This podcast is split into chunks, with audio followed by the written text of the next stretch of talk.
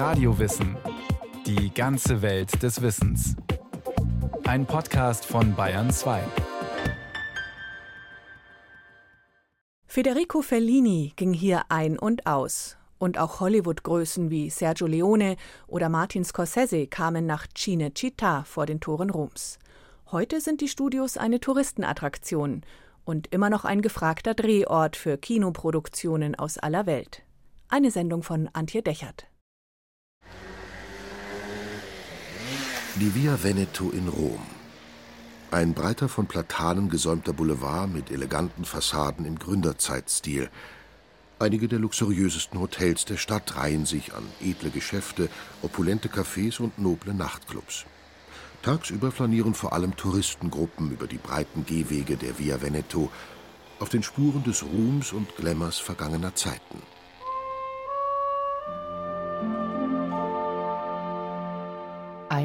War die Via Veneto der Place to be, die pulsierende Vergnügungsmeile der Stadt in den 1950er und 60er Jahren.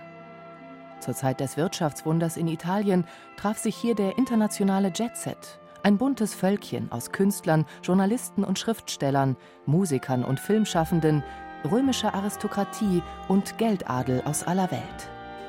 Aber auch ganz normale Römer konnten beim Spazieren auf der Via Veneto einen Blick auf ihre Stars erhaschen. Sophia Loren, Walter Chiari, Anita Eckberg und Anthony Steele.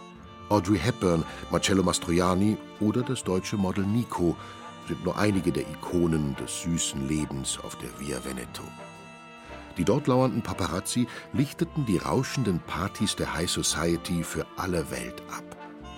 Doch war es vor allem Federico Fellini, der dem Dolce Vita mit seinem gleichnamigen Film ein Denkmal setzte.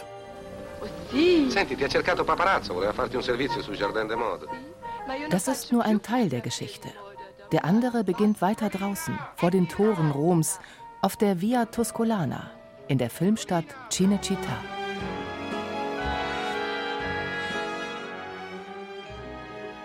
Ohne die römischen Filmstudios hätte es weder das Dolce Vita auf der Via Veneto gegeben, noch Fellinis legendären Film, der hier gedreht wurde, und zwar im Studio Nummer 5, im Teatro Cinque. Wir nehmen gerade den kürzesten Weg ins Teatro Cinque. Momentan wird dort eine Fernsehsendung produziert. Vor ein paar Monaten noch war es komplett verwandelt in ein Stadtviertel von Paris für einen Film von Sergio Castellitto. Erklärt Valentina Neri, Mitarbeiterin der Cinecittà GmbH und zuständig für die Öffentlichkeitsarbeit der Studios. Das ist das Studio 5. Gerade wird dort ein Musikquiz fürs Fernsehen produziert. Das Teatro Cinque war lange das größte Filmstudio Europas. Es gehört bis heute zu den größten. Unvergessen ist es aber vor allem, weil es das Lieblingsstudio von Federico Fellini war. Fellini hat zeitweise sogar darin gewohnt und sich dort eine Art Mini-Apartment eingerichtet. Dahin lud er dann Freunde und Kollegen ein, auch wenn er gerade nicht gedreht hat, und hat sich Essen liefern lassen. Cinecittà war wirklich Fellinis Lieblingsort. Er sagte immer, hier könne er innerhalb eines Augenblicks sein, wo immer er wolle.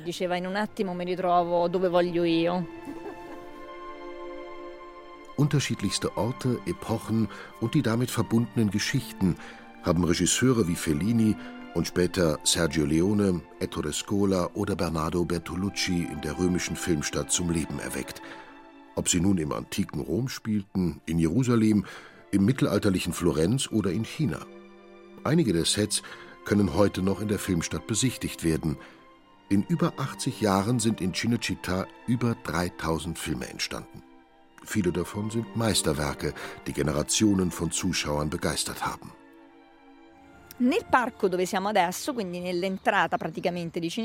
In diesem Teil des Besucherparks stehen wir gerade vor einer gigantischen Statue. Das heißt, eigentlich ist es nur der obere Teil eines Frauenkopfes, nämlich der Meeresgöttin Venusia. Die taucht in Fellinis Casanova aus der Lagune von Venedig auf.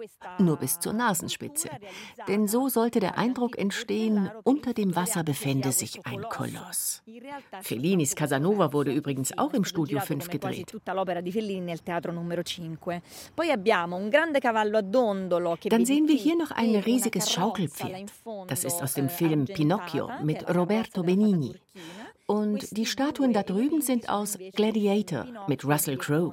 Und gleich daneben diese Säule mit Kapitell, die ist ein Original vom Set von Cleopatra mit Liz Taylor. Ein Film, der 1963 hier gedreht wurde. Bene, quello è un originale del set di Cleopatra 1963. Auf dem ursprünglich gut 60 Hektar großen Gelände von Cinecittà heute sind es nur noch 40, standen anfangs mehr als 20 teils riesige Gebäude. Es gab künstliche Seen und viel Platz unter freiem Himmel, kurz genügend Raum für monumentale Filmkulissen. Filme wie Ben Hur, Mel Gibsons Passion Christi oder Martin Scorseses Gangs of New York wurden in Cinecittà gedreht, teils mit Zehntausenden Statisten. Unter den Komparsen bei den Dreharbeiten für Quo Vadis waren 1951 auch die 17-jährige Sophia Scicolone, heute besser bekannt als Sophia Loren, und der 21-jährige Carlo Pedersoli, alias Bud Spencer. Die römischen Filmstudios entwickelten sich seit ihrer Gründung Mitte der 1930er Jahre zu einem der größten Gewerbe- und Arbeitgeber der italienischen Hauptstadt. E In diesem Viertel etwas außerhalb Roms lebten viele junge Burschen, die arbeitslos waren. Die drückten sich dann vor den Mauern der Cinecittà herum, um einen Job zu ergattern. Das war in den 30er Jahren so und auch verstärkt in der Nachkriegszeit. Erklärt Gabriele Dautilia. Er ist Professor für Fotografie und Filmgeschichte an der Universität Teramo und einer der Kuratoren eines neuen Filmmuseums in Cinecittà. Gegründet wurde Cinecittà, die Stadt des Kinos, von der faschistischen Regierung. 1935 waren die alten, zu Beginn des Jahrhunderts gebauten Cines-Studios in Rom abgebrannt. Mussolini höchstpersönlich wollte die italienische Filmproduktion wiederbeleben. Eine Wochenschau des faschistischen Istituto Luce vom 5. Februar 1936 zeigt, wie der Duce mit großem Tamtam -Tam den Grundstein des neuen Studiokomplexes legte. Im Mai 1937 war es dann soweit. Der Regierungschef hat die neue Produktionsstätte eröffnet. Ein strahlender Erfolg italienischer Architektur und Technik. Als Mussolini Cinecittà einweihte, steckte die italienische Filmproduktion in einer schweren Krise. Zwar hatte das italienische Kino Anfang des 20. Jahrhunderts mit der Produktion aufwendiger Kolossalfilme weltweit Erfolg. Doch in den 20er Jahren verlor es die Gunst des Publikums. Dabei war das Kino trotz Wirtschaftskrise inzwischen zur liebsten Freizeitbeschäftigung der Italiener geworden. Das lag vor allem am Erfolg der Hollywood-Filme und ihrer Stars. Dem Regime war das ein Dorn im Auge. 1934 ernannte Mussolini den Journalisten Luigi Freddi zum Chef der Generaldirektion für Kinematografie. Freddi sollte eine staatliche Spielfilmproduktion aufbauen, erklärt Filmhistoriker Gabriele Dautilia. Eh, Der Staat sollte hier eine positive Rolle einnehmen und nicht direkt eingreifen. Sprich, er sollte den Produzenten keine Vorgaben machen. Obwohl das faschistische Regime zu Beginn der Annäherung an Deutschland seine totalitärste Ausrichtung erfuhr. Trotzdem wurde beschlossen, von staatlicher Seite der italienischen Filmproduktion beste Voraussetzungen zu schaffen. Nur wenige der Filme, die ab Mitte der 30er Jahre in Cinecittà entstanden, waren Propagandafilme im Sinne des Regimes. Für die Propaganda war das 1924 gegründete Istituto Luce zuständig. Das Luce produzierte Nachrichtenfilme, die sogenannten Cinegiornali, also Wochenschauen fürs Kino. Die meisten Cinecittà-Produktionen im Mussolini-Regime dagegen waren leichte Komödien oder Melodramen wie die von Mario Camerini oder Alessandro Blasetti. Nach dem Importverbot amerikanischer Filme 1938 waren sie die neuen Kassenschlager. Hochprofessionell produziert, orientierten sie sich am Stil der Hollywood-Klassiker und damit auch am Geschmack des italienischen Publikums. Diese Filme, die oft im kleinbürgerlichen, städtischen Arbeiter- und Angestelltenmilieu spielten, brachten damit aber auch Träume und Lebensstile auf die Leinwand, die im Widerspruch zu den Idealen des Regimes standen. E Diese Filme spielten eine enorm positive Rolle für die Entstehung neuer Perspektiven und neuer Visionen. Die Regisseure hatten das Talent, Gedankenwelten zu erschaffen, von einer neuen Welt zu erzählen und dabei auf die Bedürfnisse des italienischen Publikums einzugehen. Des italienischen Publikums, das von Mussolinis Idealtyp des neuen Italieners nicht so angetan war und das nicht bereit war, sich im Krieg zu opfern oder in die Organisationen des Regimes sich einzugliedern. Die Cinecittà-Produktionen waren gerade während der ersten Kriegsjahre für viele eine willkommene Ablenkung, weil sie Träume von einem unbeschwerten Leben ermöglichten. Ab 1943 richteten die Filme den Fokus immer mehr auf alltägliche Probleme der Menschen auf Ehekrisen, ungeplante Schwangerschaften, Armut und Kriegsmüdigkeit. Das Leben der einfachen Leute rückte in den Mittelpunkt. Es ist bereits das Kino des Neorealismus, das sich hier ankündigte. Als Neorealismo Italiano bezeichnen Filmhistoriker eine Strömung, die zwischen 1943 und 1949 innerhalb des italienischen Kinos dominant war. Filmemacher wie Roberto Rossellini, Lucchino Visconti oder Vittorio De Sica hatten das Bedürfnis, die ungeschminkte Wirklichkeit zu zeigen, das Leiden unter der Diktatur, die Wirren von Krieg und Bürgerkrieg, die Erfahrung von deutscher und alliierter Besatzung und die Entbehrungen der Nachkriegszeit.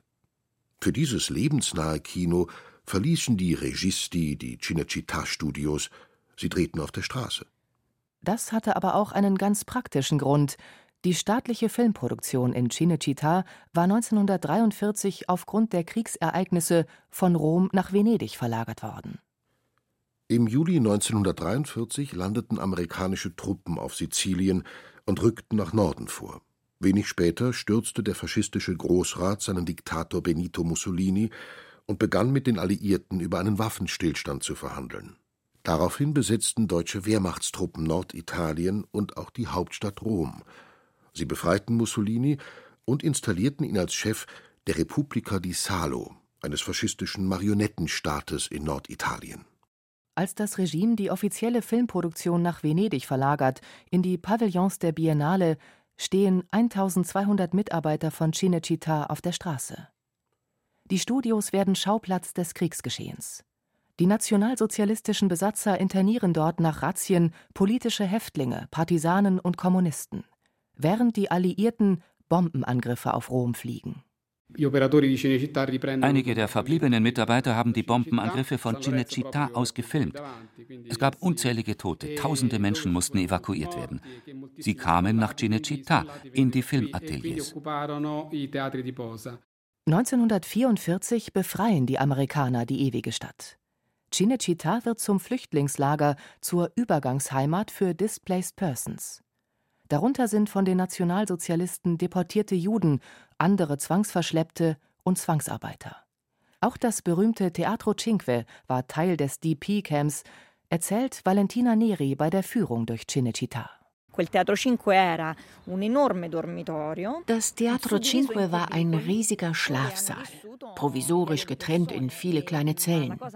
Tausende von Menschen haben hier gewohnt. Interessant ist dabei, dass viele von ihnen das als eine positive, befreiende Zeit erlebten. Hier in der Filmstadt waren sie weit weg von den Grauen des Krieges und haben ein wenig ihr seelisches Gleichgewicht wiedergefunden. Im Camp gab es medizinische Hilfe. Es gab eine große Küche. Einige haben da mitgearbeitet oder andere kleine Arbeiten gemacht, bis sie Cinecittà wieder verlassen konnten.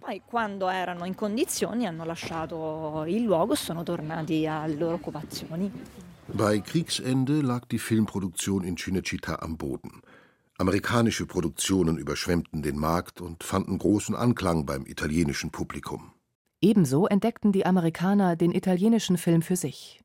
Rossellinis neorealistisches Manifest Rom offene Stadt mit Anna Magnani in der Hauptrolle sorgte in den USA für Furore. Die Kritiker waren begeistert vom innovativen Stil des Streifens. Hollywood-Diva Ingrid Bergmann, selbst tief beeindruckt von Rossellinis Werk, schrieb dem Regisseur, sie wolle mit ihm zusammenarbeiten. 1951 schon dreht sie mit ihm auf Stromboli. In der Nachkriegszeit beginnt das, was rückblickend als die goldene Zeit des italienischen Films beschrieben wird, die Ära des Hollywood am Tiber, sagt Gabriele Dautilia. Auch deshalb wurden seit 1949 eine Reihe von Gesetzesmaßnahmen zum Schutze der italienischen Filmindustrie verabschiedet. Beispielsweise waren US-Produzenten und Verleihfirmen gezwungen, ihre Gewinne in Italien zu reinvestieren. Also verlagerten sie gleich ihre Produktion dorthin. Das war auch ein Neustart für Cinecittà. E questo anche effettivamente in qualche modo rilancia anche molto bene Cinecittà, che però sa anche fare da sé.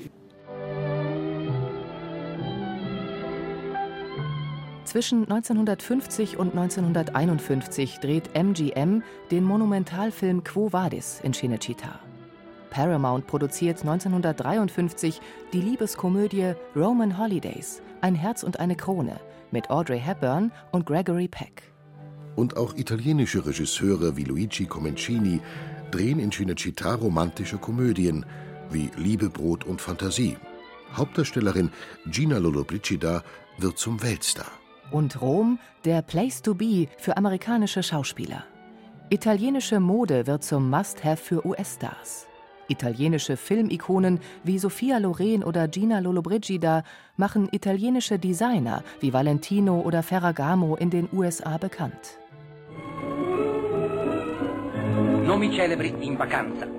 Giunge all'aeroporto di Ciampino la prepotente bionda bellezza di Anita Ekberg. Un tempo c'era il eh, cosiddetto trambetto delle Star, delle Stelle. Es gab damals die sogenannte Trambahn der Stars. Die fuhr direkt vom Bahnhof Termini nach Cinecittà. Und darin konnte man schon die fertig verkleideten Komparsen sehen, die angehenden Regisseure oder Drehbuchautoren mit einem Skript unterm Arm. Und viele, die später zusammenarbeiteten, haben sich in dieser Tram kennengelernt. Diese Trambahn nahmen auch viele Jugendliche, junge Frauen und Männer, die selbst von einer Karriere beim Film träumten.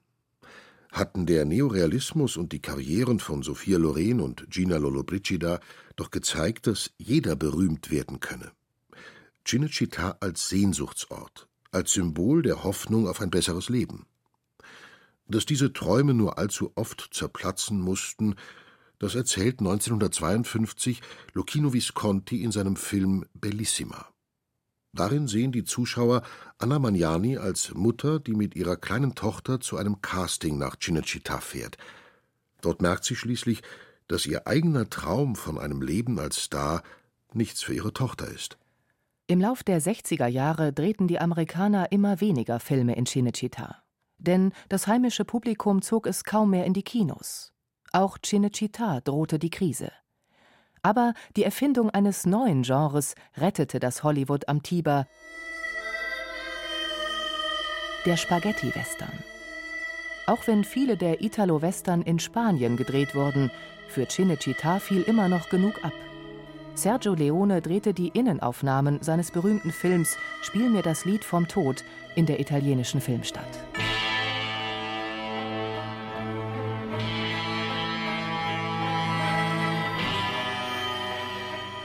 Und auch mit der Commedia all'Italiana erlebt das italienische Kino noch einmal eine Blütezeit. Die Italiener zieht es auch in den 70er Jahren noch in die Kinos, als die Filmwirtschaft in anderen europäischen Ländern längst am Boden liegt, nicht zuletzt wegen der Konkurrenz durch das Fernsehen. Die Commedia all'Italiana ist ein Erzählmix, der tief in uns drinsteckt. Es gehört einfach zu unserer langen literarischen Tradition, von Boccaccio bis Machiavelli, das Lachen mit dem Weinen zu verbinden. So ist das Leben, vor allem in Italien. Einem Land, das zu Großherzigkeit und zu großer Grausamkeit fähig ist. Und das hat unser Kino immer zu erzählen gewusst sagt der Drehbuchautor und Filmregisseur Franco Bernini. Gerade arbeitet er an einem Drehbuch über Machiavelli. Durch den historischen Stoff wolle er einen Blick auf das Italien der Gegenwart werfen. Die Geschichte Machiavellis erzählt die Entstehung Italiens oder besser den Traum Italiens. Solche Träume brauchen wir auch heute noch. Und Träume werden in Cinecittà, der Filmstadt am Tiber, nach wie vor produziert. Nach einer Krise der Studios in den 80er und 90er Jahren erleben sie jüngst wieder eine Renaissance. Mit Steuervergünstigungen werden vor allem Produzenten aus dem Ausland auf das Studiogelände gelockt. Die Ateliers sind gut gebucht für Reality-Shows, Musikvideos und die aufwendigen Film- oder Serienproduktionen von Streaming-Portalen. Und sogar Hollywood hat Cinecittà wiederentdeckt, mit Filmen wie Gangs of New York oder Die Passion Christi. 2017 hat der italienische Staat die Studios von einem Privatkonsortium zurückgekauft. Die Cinecittà soll auch weiterhin das Symbol der Kinonation Italien bleiben und zum Erinnerungsort ausgestaltet werden. Ende 2019 hat das MIAG ein neues Museum für Audiovisuelles und Kino eröffnet, finanziert vom italienischen Kulturministerium. Der erste Saal des neuen Museums ist dem Publikum gewidmet. Wir erzählen hier nicht nur die Geschichte von Cinecittà und der audiovisuellen Kunst Italiens, sondern auch die Geschichte seines Publikums. Wir erzählen von den Visionen der Italiener, davon, wie das Publikum diese visuellen Erfahrungen erlebt hat. Wir wollen dem Publikum begreiflich machen, dass es selbst der Protagonist ist und seine Erinnerung anregen, um diese für die eigene Vergangenheit so wichtigen Erfahrungen nochmals erleben zu können. Gleich gegenüber der Studios auf der Via Tuscolana liegt die wichtigste Filmhochschule Italiens, das Centro Sperimentale di Cinematografia. Als Filmkaderschmiede war die Hochschule zusammen mit Cinecittà Mitte der 30er Jahre von Mussolini gegründet worden. Doch statt ein ideologisch durchdrungenes Kino hervorzubringen, entwickelte sich das Centro zur Brutstätte der Opposition, zum geistigen Zentrum des Neorealismus. Bis heute wird an der Filmhochschule der Nachwuchs für Cinecittà ausgebildet. Cinecittà ist ein Ort, der von der Präsenz vieler Meister geprägt ist, die uns Autoren des italienischen Kinos und Fernsehens beeinflusst haben sagt Drehbuchautor und Dozent Franco Bernini. E Cinecittà ist eine ständige Energiequelle in unmittelbarer Nähe, die ermutigt, Neues zu schaffen. Wir stützen uns bei allem, was wir schreiben, auf die Filme aus unserer Vergangenheit, versuchen dabei aber neue Geschichten zu entwickeln, die noch nie erzählt wurden.